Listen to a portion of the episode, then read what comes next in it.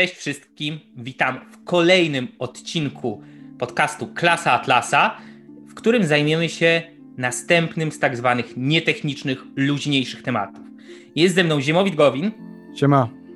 Ja nazywam się Mateusz Błaszczyk i dzisiaj porozmawiamy sobie o niczym, a raczej o niczym. Fryderyku niczym.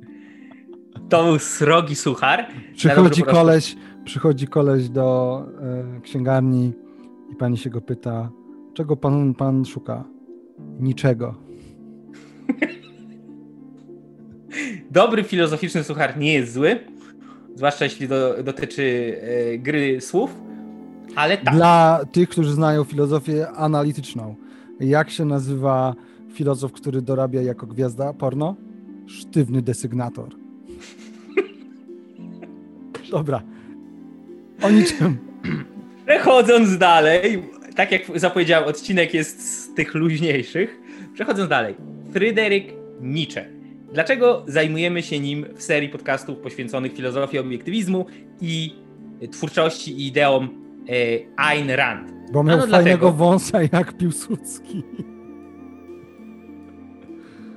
I uważał się za Polaka. Tak, tak, no on był, on był niczyński. Nie, no, nie no, on był filo... Filo po, polon, polonistą? Filopolonistą. Filopolonem. Polakofilem. Filopolonem, filoradem. Może... Polonofilem, tak. O, polonofilem. Polonofilem. Eee, więc tak, ale skąd odcinek o niczym w podcastach o Ayn Rand? Ano stąd, że bardzo często, słusznie lub niesłusznie, o tym zaraz podyskutujemy, Ayn Rand jest zestawiana z Fryderykiem Nietzsche i Nietzsche jest przedstawiony jako jedna z jej głównych, jeśli nie najważniejsza, z głównych inspiracji. E, Nietzsche jest przedstawiany jako jej e, duchowy, ideowy, filozoficzny mistrz. Niektórzy, zwłaszcza ci bardziej krytyczni wobec filozofii obiektywizmu, mówią, że tak naprawdę obiektywizm to nie jest w ogóle nic nowego, oryginalnego, ani wartościowego, tylko pewne przetworzenie e, starych sentencji niczego w nową papkę, którą Ayn Rand sprzedawała pod swoim nazwiskiem, ale nawet wśród tych, którzy nie są tak mocno krytyczni e, wobec Rand, bardzo często jest, jest dosyć powszechne, popularne to stwierdzenie, że no tak, Ayn Rand to jest filozofia niczego plus jakieś tam jej własne dodatki czy rozwinięcia. W każdym razie e, twierdzenie, które i e, jeśli ktoś interesuje się amerykańskimi no, public intellectuals, to i Steve Pinker, E, między innymi e, mówił, że Ayn Rand to jest tak naprawdę niczeanizm. E, Dave Rubin przed serią spotkań z Jaronem Brookiem i innymi przedstawicielami Ayn Rand Institute, którzy chyba trochę go naprostowali pod tym względem, też tak uważał. Jeśli się nie mylę, Jordan Peterson również uważał, że filozofia Ayn Rand to jest wariacja na temat niczego i tak dalej, i tak dalej. Jest to dosyć powszechne pojęcie. Tutaj nawet amerykański niczeanista per se, Robert Solomon uważał, że Rand de facto przedstawia filozofię niczego, tylko gorzej. E, I, I, no, jest to dosyć częsty stereotyp, że Rand nie proponuje jednej uniwersalnej moralności, tylko tak jak Nietzsche e, pokazuje rozróżnienie między moralnością panów i moralnością niewolników, e, która jest sprzeczna i rzekomo między innymi fabuła i postaci Atlasa Zbuntowanego miałyby to przedstawiać. No, z naszego polskiego poletka, yy, moim zdaniem, między Nie innymi... wymieniaj tego nazwiska. Dobrze, nie wymieniamy. Nie wymieniamy, bo wiecie, to nie, to nie jest tak, że z każdym warto dys dyskutować i każdego warto promować. Kto ma wiedzieć, ten wie, ale tak, tak. jest na... Osoba, jest... z którą Tomek i ja mieliśmy okazję odbyć mocno bezowocną dyskusję przed paru laty. Która w, w, pierwszym zdaniu o Rand powiedziała, że Rand była satanistką, neomarksistką i komunistką. Tak. I równocześnie twierdzi, że przeczytała wszystko, co na, napisała. E, wiecie, A, no i oczywiście masonką.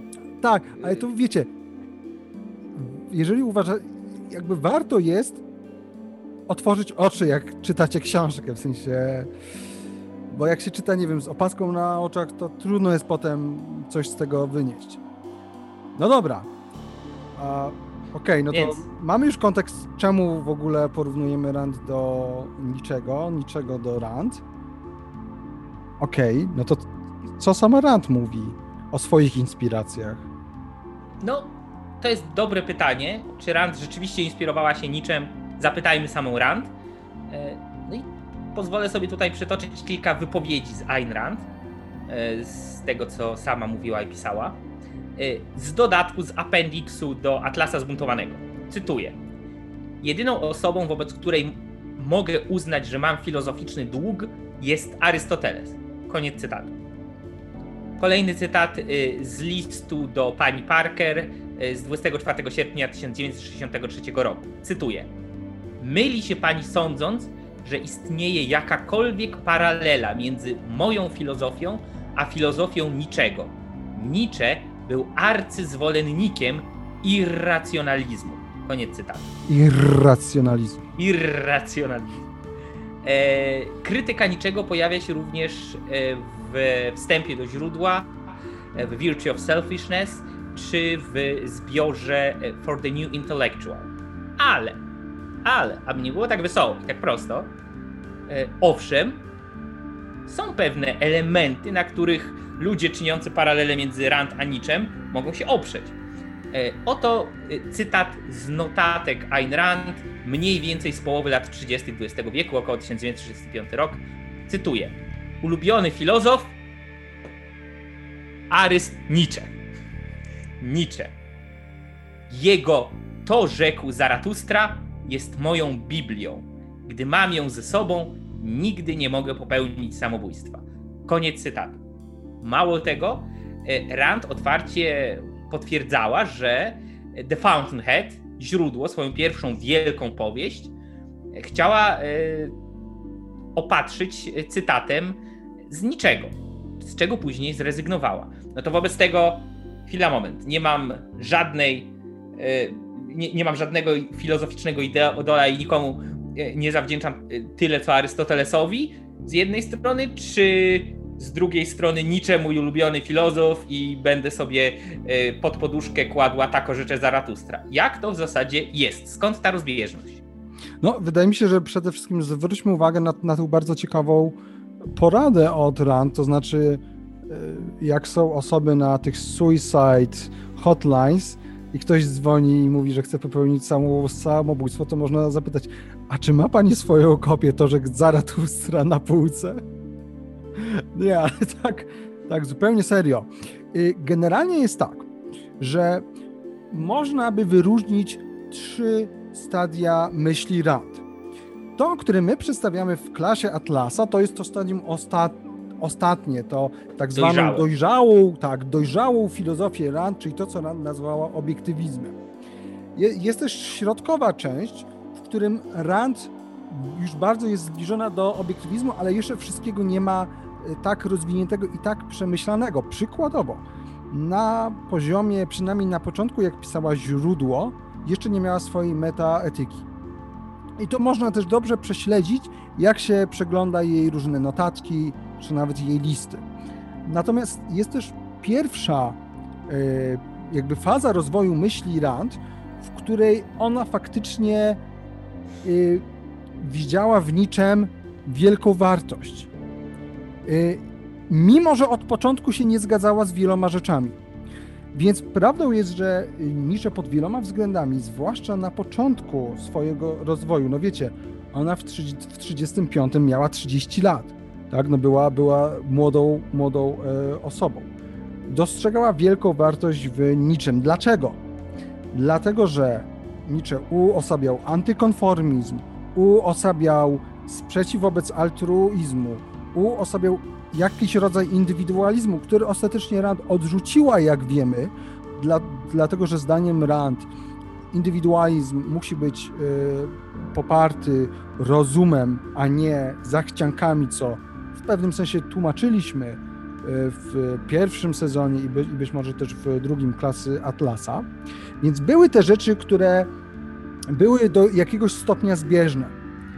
Natomiast już wtedy, już na tym, na tym poziomie były ogromne różnice między Niczem a Rand.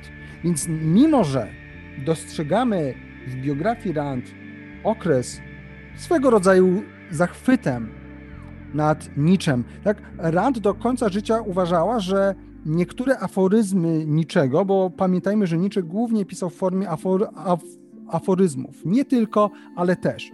Że wiele z aforyzmów niczego ma taki poetycki, dobry, mm, jakby ma taką wartość duchową, dodatnią. Y, słucham? Wydźwięk. Wydźwięk, y, tak. Być może, być może możemy też się tu odwołać do pojęcia, o które już otarliśmy się w poprzednich sezonach Klasy Atlasa, a mianowicie sense of life, poczucie życia, że przynajmniej do pewnego stopnia częściowo w pewnym kontekście poczucie życia reprezentowane przez teksty y, niczego y, no, mogło inspirować, było bliskie poczuciu życia, zwłaszcza młodej Ayn Rand. Tak i, i podkreślmy, że wiecie, to nie jest tak, że Rand się, że Rand się y, urodziła i była od razu obiektywistką. Ona ten, ten system tworzyła przez wiele lat. I jak ona mówi, że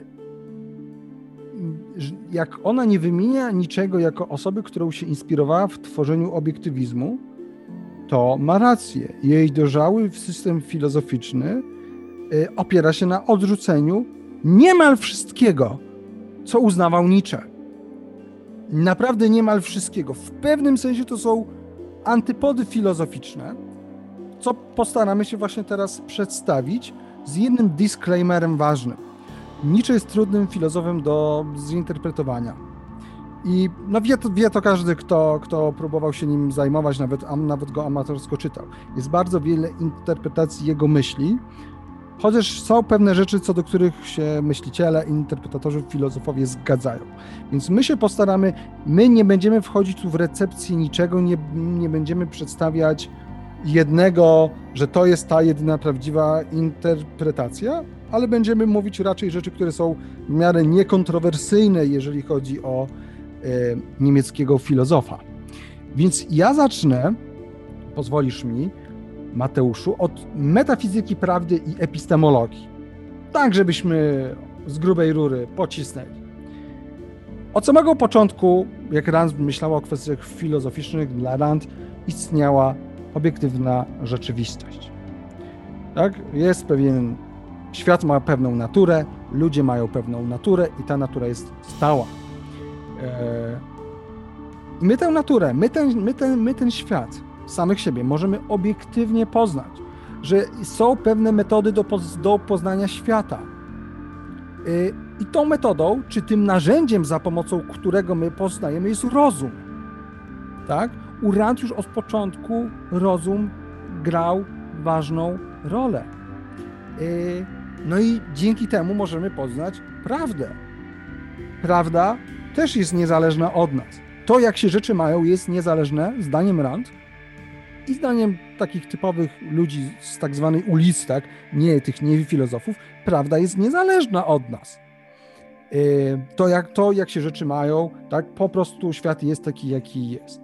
No co naprawdę się liczy szacunek ludzi ulicy. Jak widać, Dokładnie. czasami ludzie ulicy mają więcej oleju w głowie niż akademiccy filozofowie. Ja bym powiedział, że zazwyczaj. Y, tymczasem, jeżeli chodzi o niczego, to Nietzsche jest znany z tego, że dla niego e, niemożliwe jest obiektywne poznanie. E, niemożliwe jest poznanie, to nie jest tak, że nauka jest uprzywilejowana, że poznanie rozumowe jest uprzywile, uprzywilejowane. E, on w ogóle nie uważał, żeby rozum był aż tak istotnym elementem. Tak? To zapewne wielu z Was kojarzy, że dla niczego ważny był ten czynnik taki dionizyjski, związany z naszymi instynktami, z naszymi emocjami. Y, z naszymi pragnieniami, y, co też może mieć wpływ na nasz ogląd świata, na nasze poznanie de facto. I Nietzsche szedł tutaj nawet dalej, bo y, tak naprawdę dla niego wszelka metafizyka to była próba projekcji tego, co on nazywał wolą mocy na świat. Że ja mam pewne pragnienia, ja mam pewne działanie, w tym moim działaniu się wyraża moja wola mocy, i ja poprzez uprawianie metafizyki de facto projektuję na świat e, właśnie tę swoją wolę mocy, udając, że to jest obiektywne spojrzenie. Tak i tutaj Nietzsche bardzo mocno kry, krytykował i Platona, i Kanta, e, i świętego Augustyna i całą masę innych filozofów. Niektórzy twierdzą, że Nietzsche był takim pierwszym radykalnym antymetafizykiem, to znaczy, że Nietzsche jako pierwszy tak radykalnie zerwał w ogóle z tradycją metafizyczną.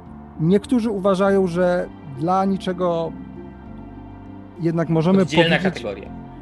Możemy powiedzieć, że Nietzsche ma pewną metafizykę, że podstawą świata jest wola mocy yy, i że świat jest taki heraklitejski, płynny, tak, nie ma jakby, nie jest taki, wiecie, konkretny, stały, yy, więc też zupełnie inaczej niż Rand, tak?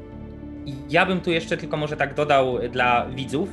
A propos tego, jak powiedziałeś, że Nietzsche odrzucał rozważania metafizyczne Platona, czy świętego Augustyna, czy Kanta, warto też spojrzeć na to, a propos między innymi tego pierwiastka arystotelejskiego i dionizyjskiego, i między innymi ze względu na to, jak ważną rolę e, u niczego e, pełnił namysł nad starożytnością grecko-rzymską, podobnie jak Ayn Rand, tylko z zupełnie innych powodów i w zupełnie innym kontekście, że Nietzsche był, nie wiem czy pierwszym, ale jednym z pierwszych, który powiedział, tak jak zazwyczaj mówi się, filozofia grecka takiego pełnego rozpędu nabrała po Sokratesie, tak, że wcześniej byli e, przedsokratejscy filozofowie, filozofowie e, przyrody, Tales z Miletu i tak dalej, i tak dalej. Sokrates zmienił jakby kierunek, e, skierunkował, e, ukierunkował filozofię bardziej na naturę człowieka, e, na e, moralność, etykę i tak dalej, i że to był wielki krok w dalszym rozwoju myśli filozoficznej dla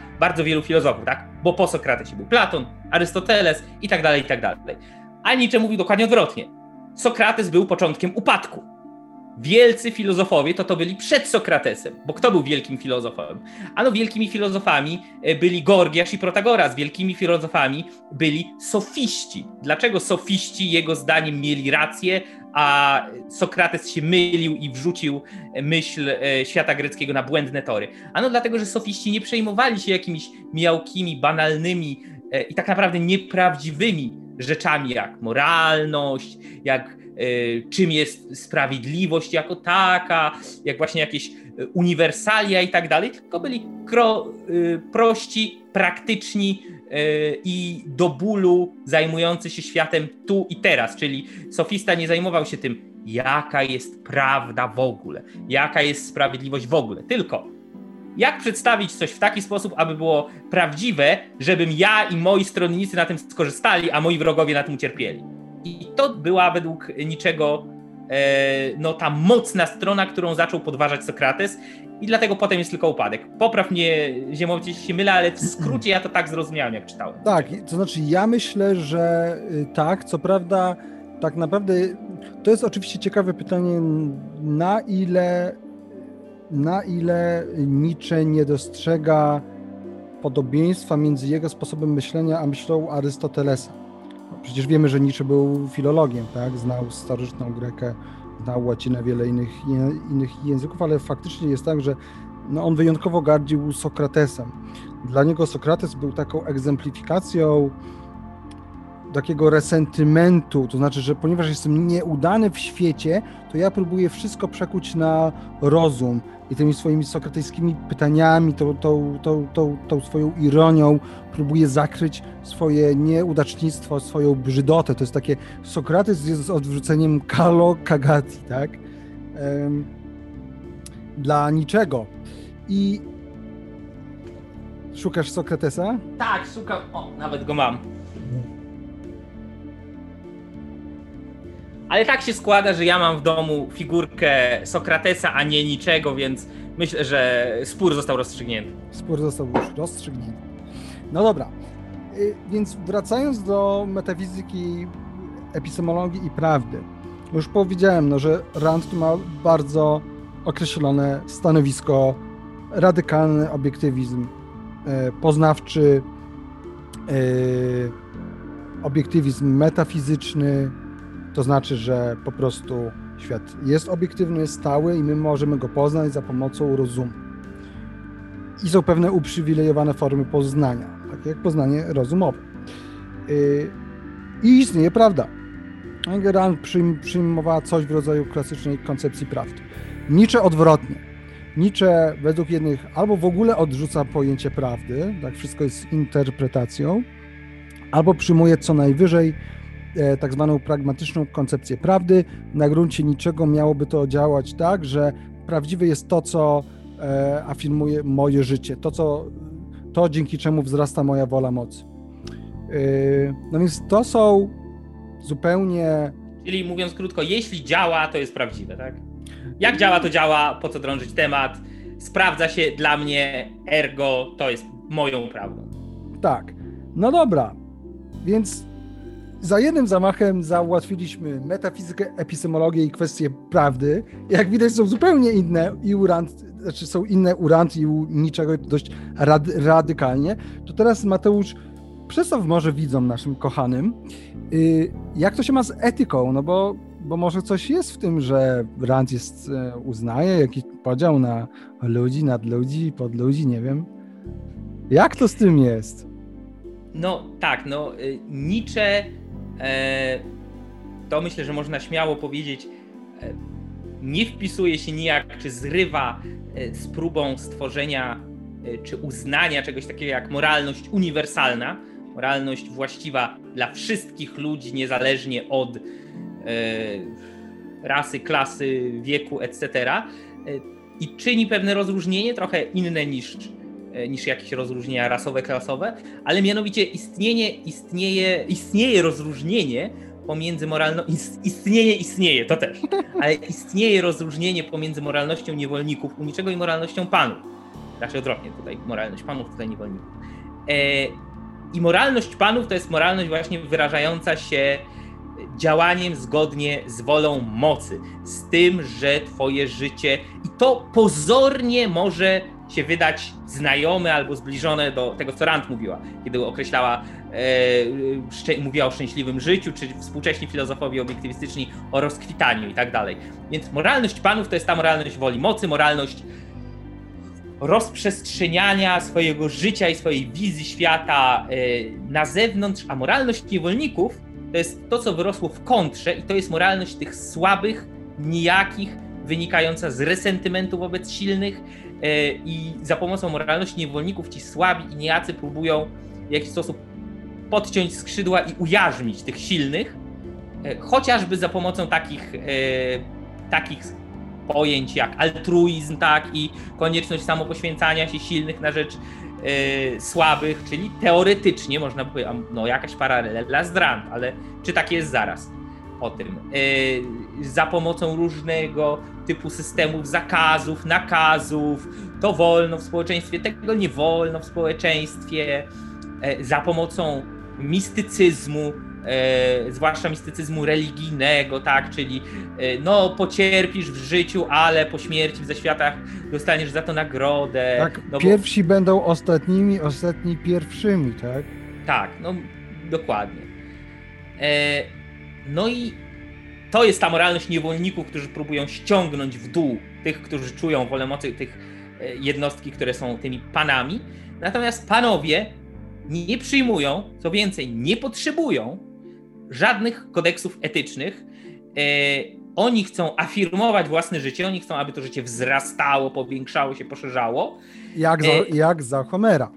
Jak za, tak, jak, jak u bohaterów homeryckich, tak. no, zauważmy, że na przykład nie da się u Homera określić, e, kto był pozytywnym, dobrym bohaterem, kto był pozytywnym bohaterem, Hektor czy Achilles, tak? Bo w ogóle nie o to chodzi, tak? Nie ma w Iliadzie tego typu e, wartościowania. Jest to najwyżej wartościowanie na zasadzie obaj są biedni i uciemiężeni e, przez los, ale są, mają wolę mocy, są silni, wobec tego tak czy inaczej się z nim zmagają i wygrywają albo przegrywają, ale ocena, ten jest dobry, ten jest zły, działania tego są dobre działania, jest albo drugorzędna, albo nieistniejąca.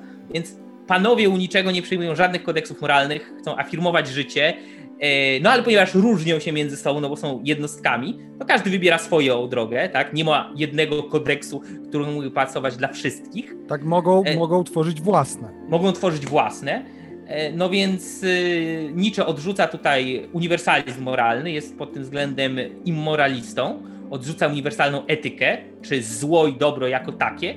No i można powiedzieć, że w pewnym sensie e, no jest subiektywistą moralnym, ponieważ nadludzie, czy, ta, czy panowie e, mogą w różny sposób sobie działać i żyć e, i tak dalej, natomiast e, niewolnicy tylko po to próbują mówić o tej istotności kodeksów moralnych, o tej istotności zasad etycznych, aby ściągnąć tamtych w dół i aby sprowadzić ich do swojego niskiego poziomu.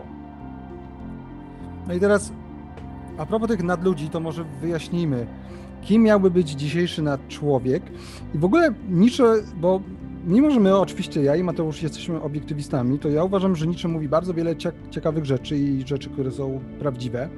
No, między innymi Nietzsche zwraca uwagę na problem nihilizmu i problem tak, tak zwanego ostatniego człowieka. Ostatni człowiek to miałby być, to miałaby być osoba, czy rodzaj ludzi, którzy żyją ty, ty, tylko po to, żeby było im ciepło, bezpiecznie, nie chcą w żaden sposób e, walczyć w szerokim tego słowa znaczeniu. Czyli powiedzmy, taka wiecie, ciepła woda w kranie i grill co weekend. Rurkowcy.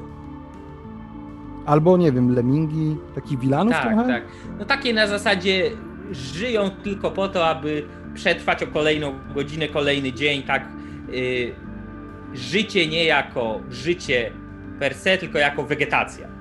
Jako li tylko egzystencja. Tak, i, po, i powiedzmy jedną rzecz, bo słuchajcie, to jest niesamowite, bo istnieje takie jakieś, y, bo my tu mówimy o tym, że powodem, dla którego my nagrywamy ten odcinek, jest to, że są różne y, stereotypy dotyczące rand. Przyszedł tu mój królik, jest na dole i chce, żebym go głaskał. To jest taki nadkrólik. Ma swój kodeks i jestem jego, jestem jego niewolnikiem. Żartuję. Um, I so, ale są też stereotypy odno, odnośnie do niczego.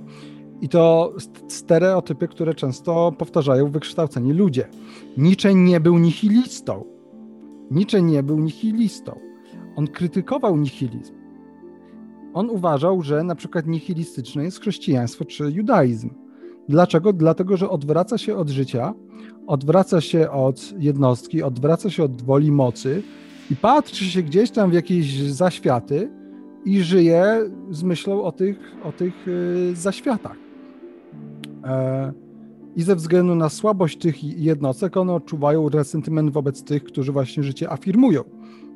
Więc Nietzsche nie był nihilistą, był przeciwnikiem nihilizmu. I ja pamiętam, jak kiedyś e, wziąłem jakąś książkę Ciorana do ręki, chyba na szczytach rozpaczy. To wiecie, taki prawdziwy nihilista i, i pesymista filo, filozoficzny. I tam z tyłu książki było napisane od tłumaczki, czy od kogoś, czy od może wydaw, od wydawcy, nie wiem, że Cioran jest nawet większym nihilistą od niczego. Ludzie, Nietzsche nie był nihilistą, powiedzmy to raz, a dobrze. No więc, y, no więc Nietzsche ma tę koncepcję nad człowieka i to się wiąże z nihilizmem w ten sposób, że Nietzsche uważał, że mm, prawdopodobnie ci nadludzie, oczywiście on wskazywał tam na, tam na różne jednostki, że tam może Napoleon, że tam może ktoś tam, nie? Ale że generalnie raczej będzie tak, że dojdzie do, do tego, że powstanie ten ostatni człowiek, który moim zdaniem już powstał, i to są te osoby, które nie mają żadnych ambicji, i które właśnie żyją po to, żeby im było po prostu wygodnie, tak, żeby mieli tą przysłowiową ciepłą wodę w e, kranie. I Nietzsche uważał, że wtedy nadejdzie nie jeden nad człowiek, tylko wtedy jakby wytworzy się ta możliwość a, tego, że, nad, że, że ludzie, którzy będą mieli ten status nad człowieka się pojawią. I teraz e, o co z tym nad człowiekiem chodzi? Nietzsche e, w Toczek Zaratustra ma taką metaforę wielbłąda, lwa i dziecka, taką metaforę meta, metamorfozy.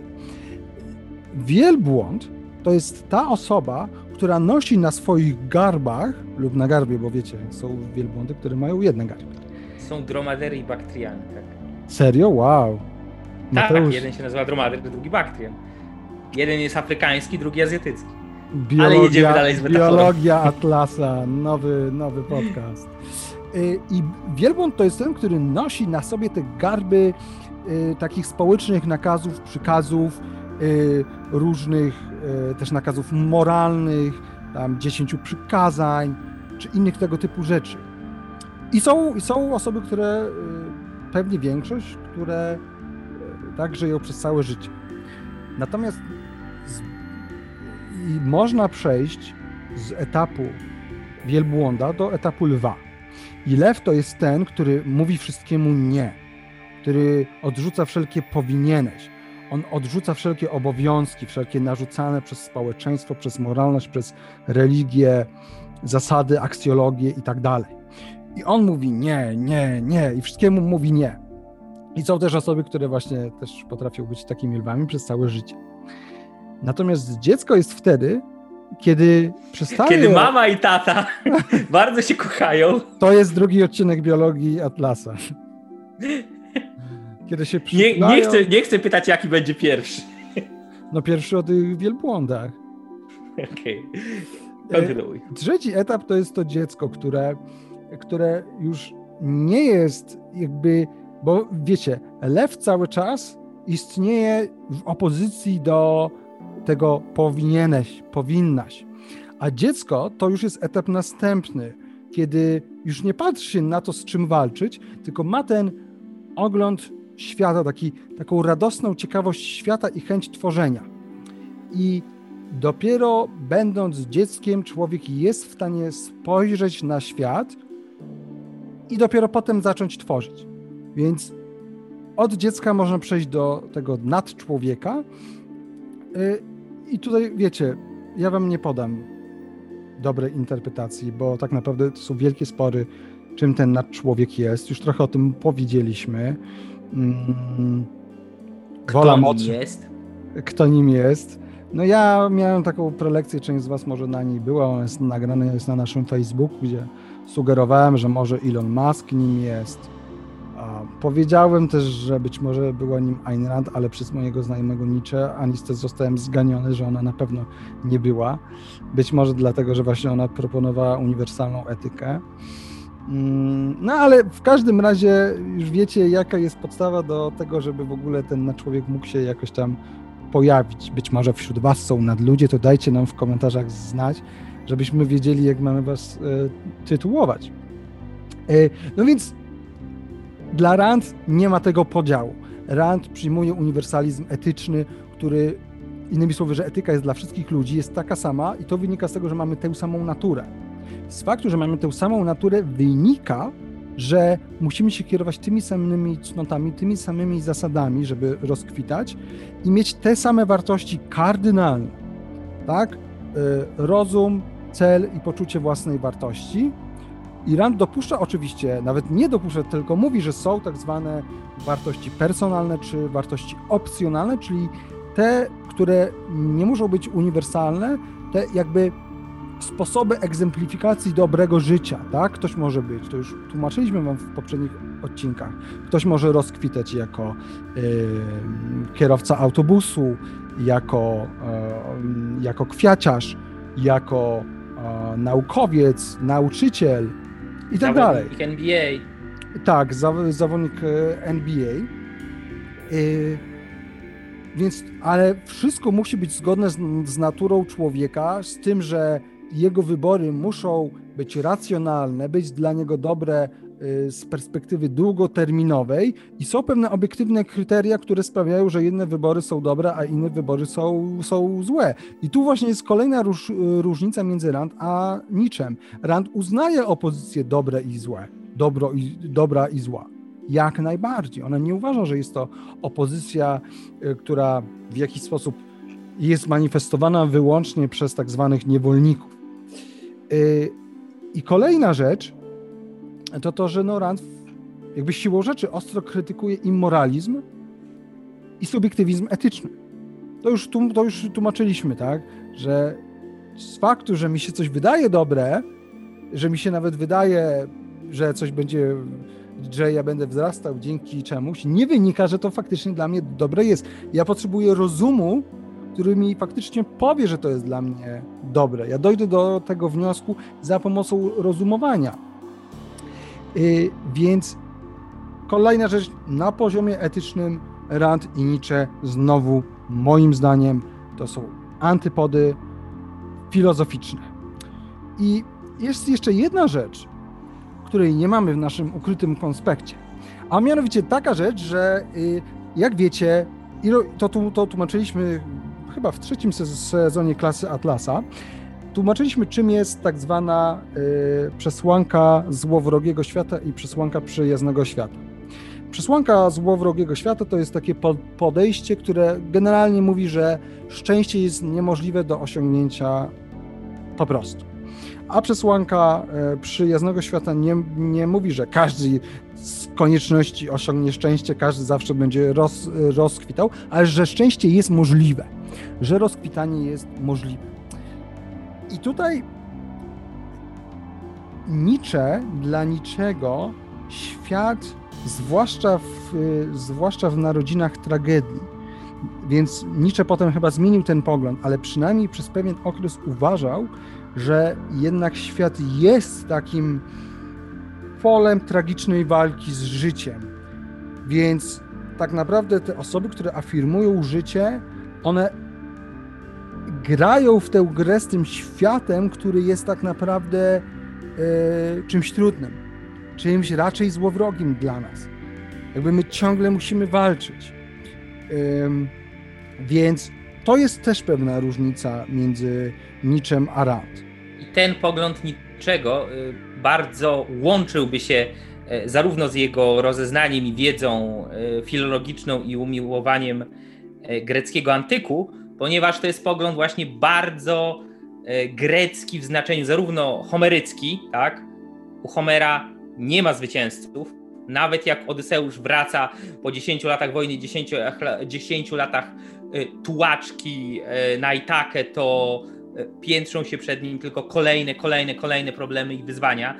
Ani Achilles, ani Hektor, ani Agamemnon nie mają swojego happy endu, a jeśli mówisz o już tutaj tekście niczego narodziny tragedii, no to w tragedii greckiej jest to wybitnie wyraźne, tak? Weźmy tą taką najbardziej sztandarową E, i najsłynniejszą bodajże tragedię grecką, którą Arystoteles wręcz podał za przykład, jak tragedia wyglądać powinna, czyli Oedipus Rex, e, król Edyp, e, no to to jest cała fabuła, cała, całe założenie tej tragedii obraca się wokół tego, że w zasadzie czegokolwiek główni bohaterowie by nie zrobili, nie ma to znaczenia i tak przegrają.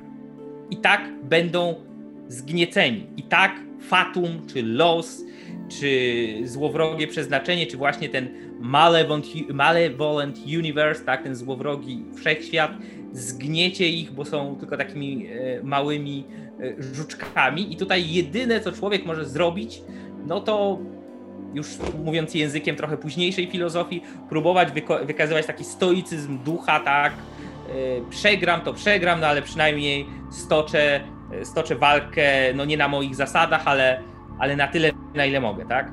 I rzeczywiście, no jeśli by wyjść z założenia, że Nietzsche tutaj szukał swojej jakby głównej inspiracji w oglądzie świata i, i życia ludzkiego jako takiego, e, no to ciężko się dziwić, że uznał świat za e, no, bardzo, bardzo nieprzyjazny. Tak? No też warto wspomnieć o tym, oczywiście nie wchodząc w psychologizację, bo to nie zgadzam się z tymi, którzy uważają, że życie człowieka determinuje jego poglądy, ale też Nietzsche był bardzo schorowaną osobą. Znaczy on miał wiele chorób, wiele miał problemów.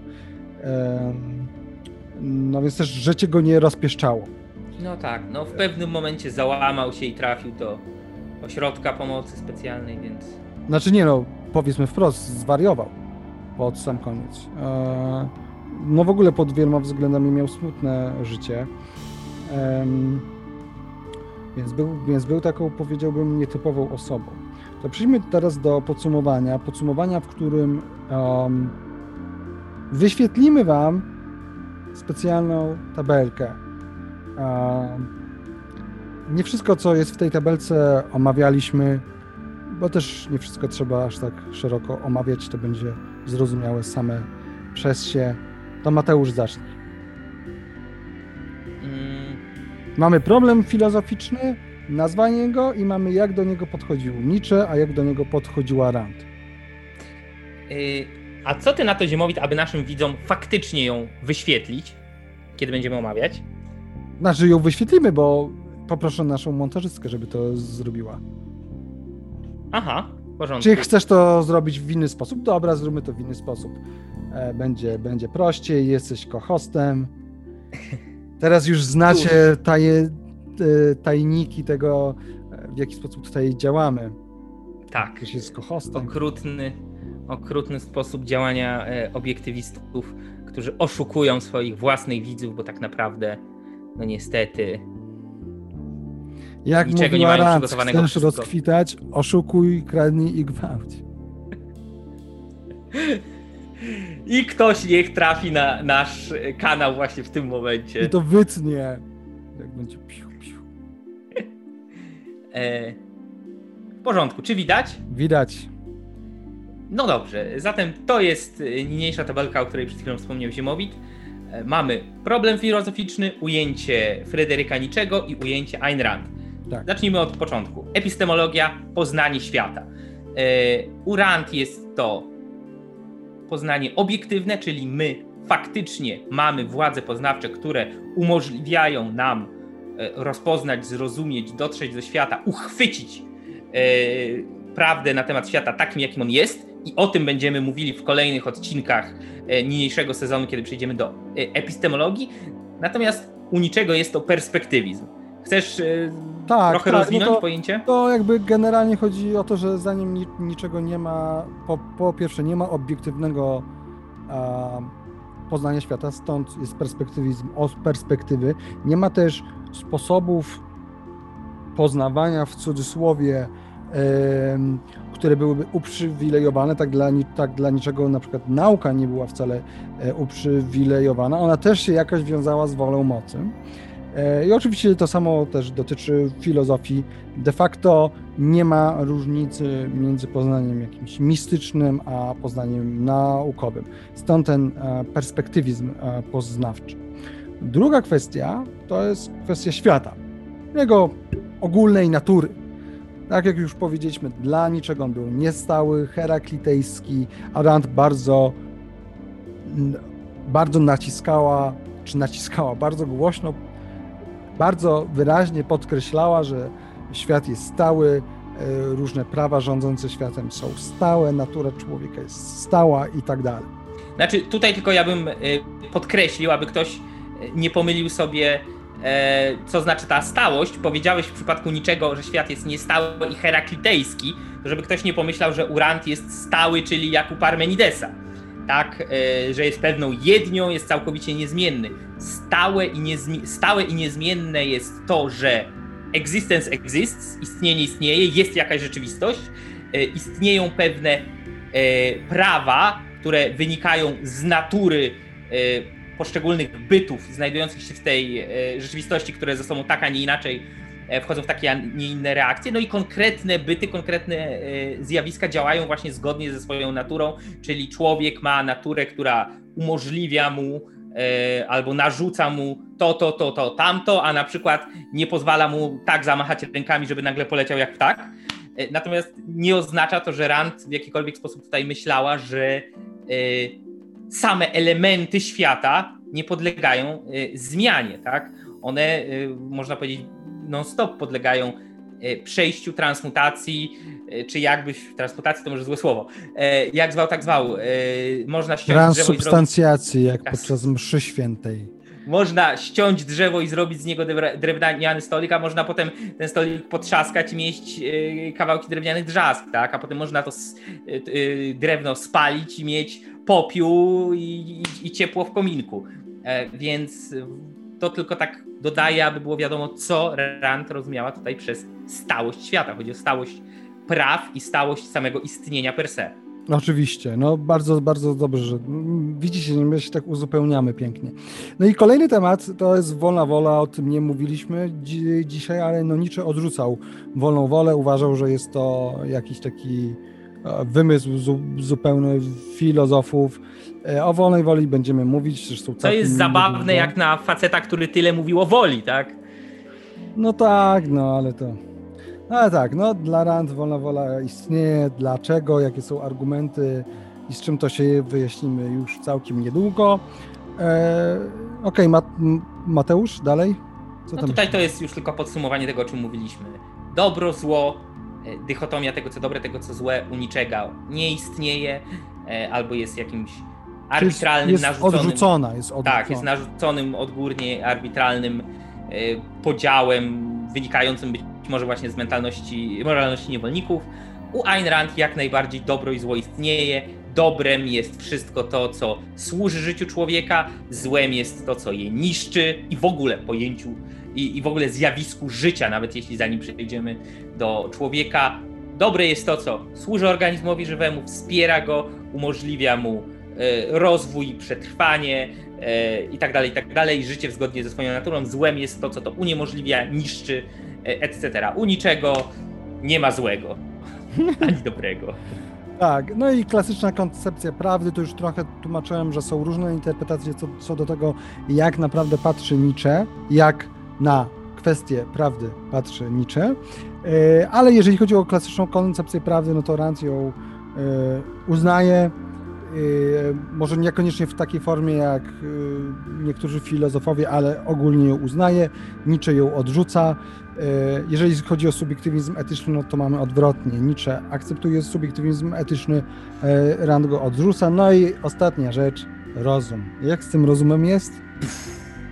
No dla niczego jest to ten pierwiastek apolliński, czyli e, ten niedominujący, ten, e, ten, który nie jest podstawą e, właśnie rozkwitania człowieka dzięki jego woli mocy, e, tylko jest, jest wtórny, jest odtwórczy w stosunku do pierwiastka dionizyjskiego. Ale tak w sumie, wiesz co, bo jeżeli, jeżeli faktycznie jak, jak jak, jak ja bym utożsamiał rozum z postacią Sokratesa, to też bym miał z nim problem.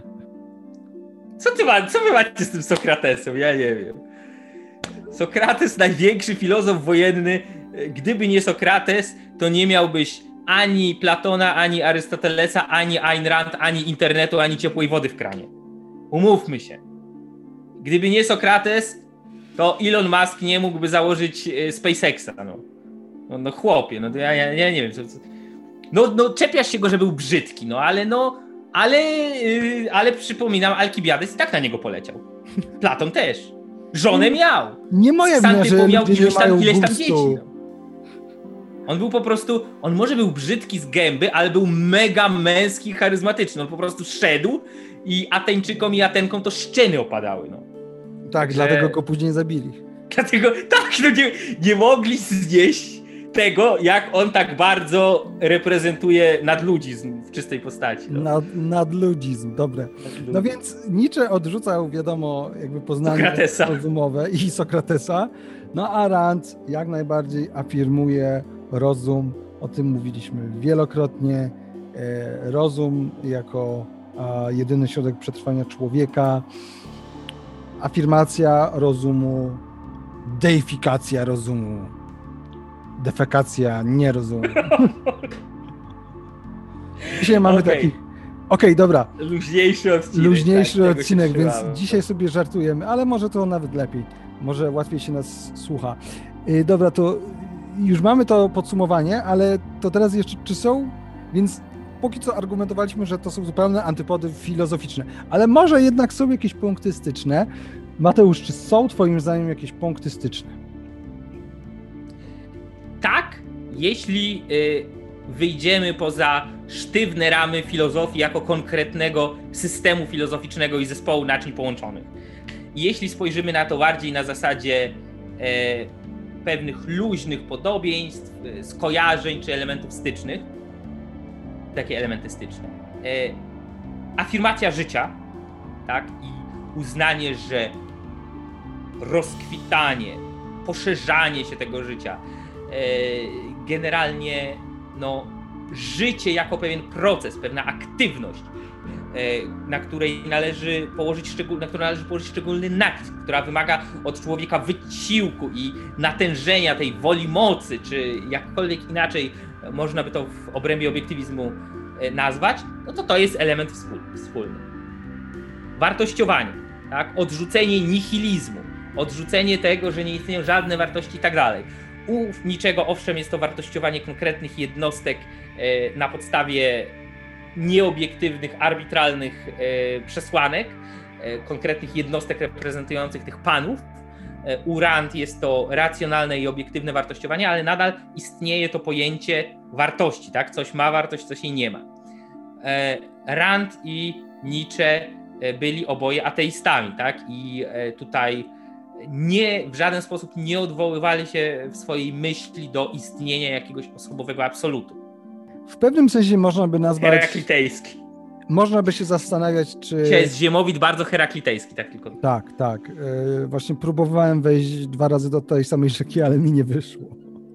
Yy, perfekcjonizm, słuchajcie, no nie wiadomo, czy Irant czy Rand, czy niczego można nazwać perfekcjonistami. Perfekcjonizm miałby polegać na tym, że jest pewien ideał, do którego człowiek się zbliża. Y, na pewno u Rand byłby, byłby to w takim sensie, że ktoś powinien się zbliżać do ideału i że jest to możliwe w ogóle osiągnięcie ideału moralnego.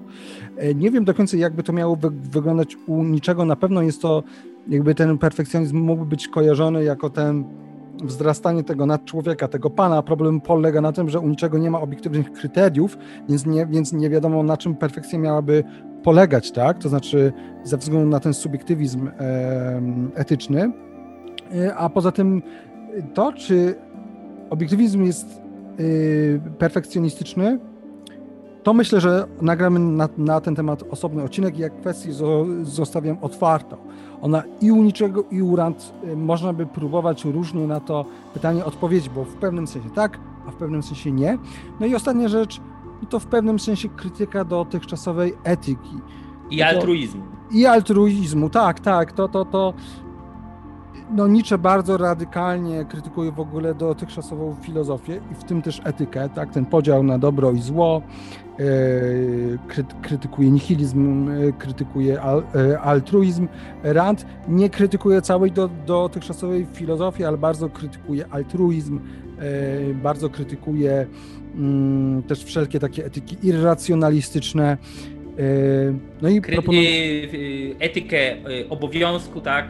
tak. etykę powinności, tego typu. Tak, tak. Yy, więc yy, no ja bym po powiedział, że warto mieć świadomość tych, tej wspólnoty poglądów, yy, znaczy nawet nie wspólnoty, tylko tych luźnych takich, pod, takich podobieństw, takich, które powiedziałeś, poza kontekstem całego systemu. Yy, ja osobiście Was nakłaniam do czytania Niczego. Jest to i przyjemne, i bardzo ciekawe. I właściwie tyle.